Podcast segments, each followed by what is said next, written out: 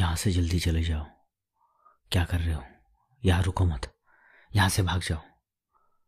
तुम जो हो ना, जल्दी यहाँ से भाग जाओ। हिटलर सत्ता में आ गया है। कम्युनिस्ट लोगों का यहाँ पे रुकना सही नहीं है। नाजी सैनिक आ रहे हैं। नाजी सैनिक आ रहे हैं। हैं, नाजी सैनिक आ रहे हैं। मैं तुम्हारी हेल्प नहीं कर सकता। यहाँ से भाग जाओ। मैं तो रहा हमें यहाँ से निकलना चाहिए। हमें इस देश से निकलना चाहिए। जल्दी निकलना चाहिए। हमारी पूरी फैमिली यहाँ फंस जाएगी। शिकार हो जाएगी। ये नाजी लोग कब भी मार देंगे जल्दी से यहाँ से निकल जाओ। यहाँ से निकल जाओ। यहाँ से अमेरिका जाएँगे। साउथ अमेरिका जाएँगे। कहाँ भी चले जाएँगे। पर यहाँ नहीं रुकना है। यहाँ हिटलर हिटलर के लोग हैं। ये हमें मार देंगे। नाजी लिटा हुआ है वो तो हम उसके पास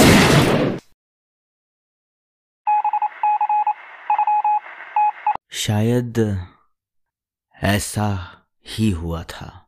ऐसा ही हुआ था जब हिटलर ने जर्मनी अपने हाथों में ले ली थी, जब वो द फ्यूरर बन गया था। नमस्कार दोस्तों, मैं सौरभ ठाकरे, वर्ल्ड वॉर की इस कहानी की श्रृंखला में आपका तहे दिल से स्वागत करता हूँ। राइज ऑफ़ द डिक्टेटर का आज का आखिरी एपिसोड आपके सामने है एडोल्फ हिटलर द फ्यूरर पाँच साल जेल में रहने के बाद जेल में आगे की पूरी स्ट्रेटेजी डिज़ाइन करने के बाद माइंड काम्फ लिखने के बाद हिटलर ने जेल के बाहर एक नई ऊर्जा के साथ कदम रखा। इस वक्त एक चीज़ उसके पास सबसे स्ट्रांग थी प्लानिंग जब हिटलर ने सजा पूरी कर बाहर निकला, तब लोगों में राजनीति के प्रति उदासीनता थी और जर्मनी की आर्थिक हालत सुधर रही थी। अभी हिटलर के पास खुद को हाईलाइट करने के लिए ट्रिटी ऑफ़ वर्साइल्स या जर्मनी का हाइपर इन्फ्लेशन जैसे मशहूर टॉपिक्स नहीं थे। जेल से पहले हिटलर का अग्रेसिव अप्रोच होता था, लेकिन अब हिटलर ने पब्लिक इमेज में खुद को बदलना शुरू किया। उसका अग्रेशन वो कम दिखाने लगा। हिटलर ने सबके सामने ऐलान किया कि अगर हमें सरकार बनानी है तो हम चुनाव के तरीके से ही सत्ता में आएँगे, ना कि तख्ता पलट से। हिटलर राजनीति समझ रहा था, उसका अनुभव बढ़ रहा था। हिटलर को जेल में डालना बहुत बड़ी गलती थी। हिटलर ने धीरे धीरे नाजी पार्टी को फिर से लोगों के नज़र में लाना शुरू किया। रैलियाँ, पोस्टर्स, भाषण, वो तो थे ही, लेकिन हिटलर टेक्नोलॉजी को भी सही से इस्तेमाल करना जानता था। वो विजनरी था। उसने अपना आत्मचरित्र, माइंड काम्फ को पब्लिकली खुला किया, लोगों तक फ्री में पढ़ने के लिए अवेलेबल किया। तभी रेडियो भी दुनिया में नया नया लोगों के पास आ रहा था। हिटलर ने फ्री में रेडियोस बांटे। हर दिन रेडियो पे उसके भाषण बजते थे। उसकी आइडियोलॉजीज के बारे में बात होती थी। कभी कभी लोग बोर हो जाते थे तो भी उसके भाषण कंटिन्यूसली रेडियो थ्रू हैमर होते थे। हिटलर अभी लोगों के घरों तक पहुँच रहा था, और वो रेडियो के ज़रिए हर दिन उनके घर में रहता था। बाद में हिटलर ने कुछ बड़े नेताओं के साथ गठबंधन किया। साल 1930 1930 जर्मनी के चुनाव आए, और ये हिटलर की नाजी पार्टी के लिए टर्निंग पॉइंट था। हिटलर को बहुत बड़ी 107 सीटों की जीत हासिल हुई। और इसी वजह से हिटलर की नाजी पार्टी जर्मनी की दूसरी सबसे ताकतवर पार्टी बन गई। उसके ठीक दो साल बाद 1932 में डूसलडॉर्फ शहर के भाषण में जर्मनी के पावरफुल इंडस्ट्रियलिस्ट भी हिटलर को सपोर्ट करने लगे। पब्लिक सपोर्ट, दूसरी सबसे बड़ी पार्टी, गोबल्स और लूडनडॉफ जैसे कार्यक्षम नासी समर्थक और नेता, मार्केटिंग, फंडिंग रेडियो ब्रॉडकास्टिंग। इन सब के दम पर हिटलर 1932 के प्रेसिडेंशियल इलेक्शन में खड़ा हुआ। वह पहला ऐसा राजनेता था जो पॉलिटिकल पर्पस के लिए, पॉलिटिकल यूज़ के लिए एयरक्राफ्ट से ट्रैवल करता था। उसे मालूम था कि लोगों पे छाप कैसी छोड़नी है, लेकिन हिटलर वो इलेक्शन हार गया। फिर से उसके हाथ में निराशा आई।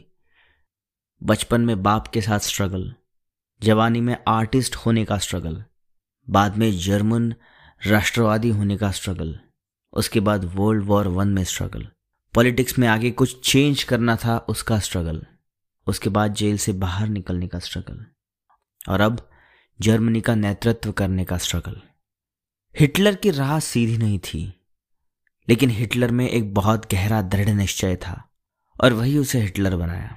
भले ही हिटलर इलेक्शन हार गया, लेकिन हिटलर जर्मनी के सबसे ताकतवर चेहरों में आ गया था। नाजी पार्टी का 107 सीटों का समर्थन। जर्मनी पर हिटलर का बढ़ता प्रभाव।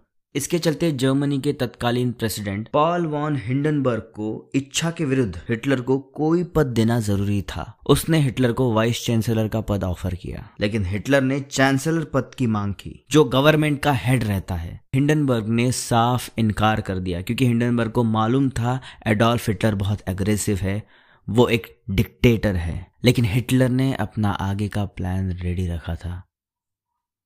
उसके बाद जर्मनी के पार्लियामेंट में जो 107 नाजी मेंबर्स थे, कोई भी बिल पास होता तो उठ के चले जाते। कोई भी पार्टी में एजेंडा आता तो 107 नाजी लोग वो पार्लियामेंट छोड़ के चले जाते। इसकी वजह से पार्लियामेंट्री वर्क बर्खास्त हो जाता, जिससे परेशान हो तब के चांसलर ने री इलेक्शन की घोषणा कर तत्कालीन सरकार बर्खास्त कर दी। उसके बाद री इलेक्शन के नतीजे आए। और नाजी पार्टी 170 सीटों से आगे बढ़ 230 सीटों पर जीत मुकम्मल कर दी। ऐसा कर नाजी पार्टी जर्मनी की सबसे बड़ी और सबसे ताकतवर पार्टी बन गई।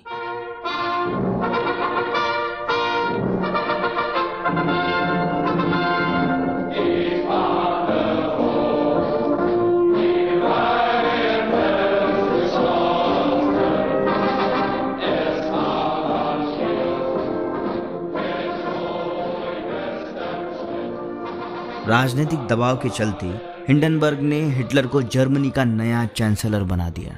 हिटलर ने चांसलर बनते ही जर्मनी के संविधान में बदलाव किए और चांसलर को सभी पावर्स डाइवर्ट कर जर्मनी के प्रेसिडेंट को नाम मात्र प्रेसिडेंट रखा। जर्मनी के सभी चीज़ें जिसमें police communication media justice administration इन सब पर चांसलर एडोल्फ हिटलर का डायरेक्ट कंट्रोल होगा। कोई भी इसे मना करेगा या इसके विरुद्ध जाएगा, इसे देशद्रोह माना जाएगा। और सभी लिबरल फिलोसोफर्स स्ट्रांग नेता फ्रीडम ऑफ़ स्पीच की बात करने वाले लोगों को मौत के घाट उतार दिया या फिर जेल में बंद कर दिया। 2 अगस्त 1934 प्रेसिडेंट हिंडरबर्ग की खराब सेहत की वजह से मृत्यु हुई। प्रेसिडेंट और चांसलर की सभी पावर्स मिलकर हिटलर ने अपने हाथों में ले ली। और ऐसा कर हिटलर जर्मनी का सुप्रीम लीडर बन गया। सुप्रीम लीडर एडोल्फ हिटलर का एक नया पद, एक नया नाम बहाल किया गया। The Fuhrer. और ऐसा कर एक आम बेरोजगार आर्टिस्ट जर्मनी का फ्यूरर, द डिक्टेटर बना। मुसोलिनी, स्टालिन हिरोहितो हिटलर और ऐसे कई सारे डिक्टेटर्स का जन्म इस इंटरवॉर पीरियड में हुआ था। सभी देश खुद का वर्चस्व प्रस्थापित करने में जुटे थे। पूरी दुनिया में वर्ल्ड वॉर टू का बारूद बिछ गया था। सिर्फ़ एक चिंगारी की देर थी। और वो इन डिक्टेटर्स ने लगाई। और वर्ल्ड वॉर टू की शुरुआत हुई।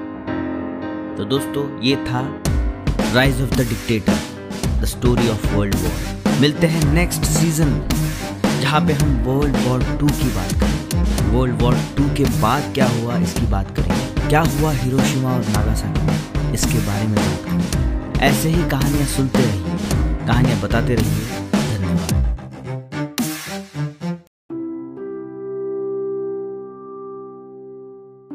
दोस्तों, मुझे बहुत अच्छा लग रहा है कि आप यहाँ तक मेरी पूरी कहानियाँ सुन रहे हैं। मुझे पर्सनली मैसेज कर रहे हैं। और दोस्तों, मैं सोशल मीडिया पे जहाँ जहाँ कोई भी स्टेटस डालता हूँ तो आपके कमेंट्स आते हैं। आपका इतना प्यार आई एम वेरी थैंकफुल दोस्तों, एक चीज़ मुझे आपको यहाँ बतानी है कि इस पॉडकास्ट में हम वर्ल्ड वॉर की ही कहानियाँ आगे कैरी करेंगे। दोस्तों, कोई भी रैंडम कहानी नहीं होगी। जैसे कि हमने पिछले सीज़न में वर्ल्ड वॉर वन की पूरी कहानी सुनी उस सीज़न में। उसके बाद वर्ल्ड वॉर वन के बाद जो डिक्टेटर्स का जन्म हुआ, ये अभी ये सीज़न ख़त्म हुआ। इसके बाद हम जल्द ही वर्ल्ड वॉर टू की कहानी शुरू करेंगे, जो कि एक पूरा सीज़न रहेगा वर्ल्ड वॉर टू का। उसके बाद फिर कोल्ड वॉर उसके बाद फिर मॉडर्न वॉर जहाँ पे नॉर्थ कोरिया साउथ कोरिया में क्या हुआ? सोवियत यूनियन और यूएसए के बीच में क्या हुआ? इसराइल और पैलेस्टाइन के बीच क्या हुआ? इंडिया और पाकिस्तान के बीच में क्या हुआ? इंडिया और चाइना के बीच में क्या हुआ? बांग्लादेश की क्या स्टोरी है? ये हम सबकी कहानियाँ आपके सामने प्रेजेंट करेंगे। दोस्तों, इस पॉडकास्ट से मुझे ये कहानी से आपको इंटरनेशनली क्या क्या हुआ, इसकी एक कंप्लीट जर्नी देने का मेरा प्रयास है। ज़्यादा वक्त नहीं लूँगा। यहाँ पे मेरा ये सीज़न ख़त्म होता है। मैं जल्द ही आऊँगा वर्ल्ड वॉर टू की कहानियाँ लेके। तब तक के लिए खुश रहिए। Thank you so much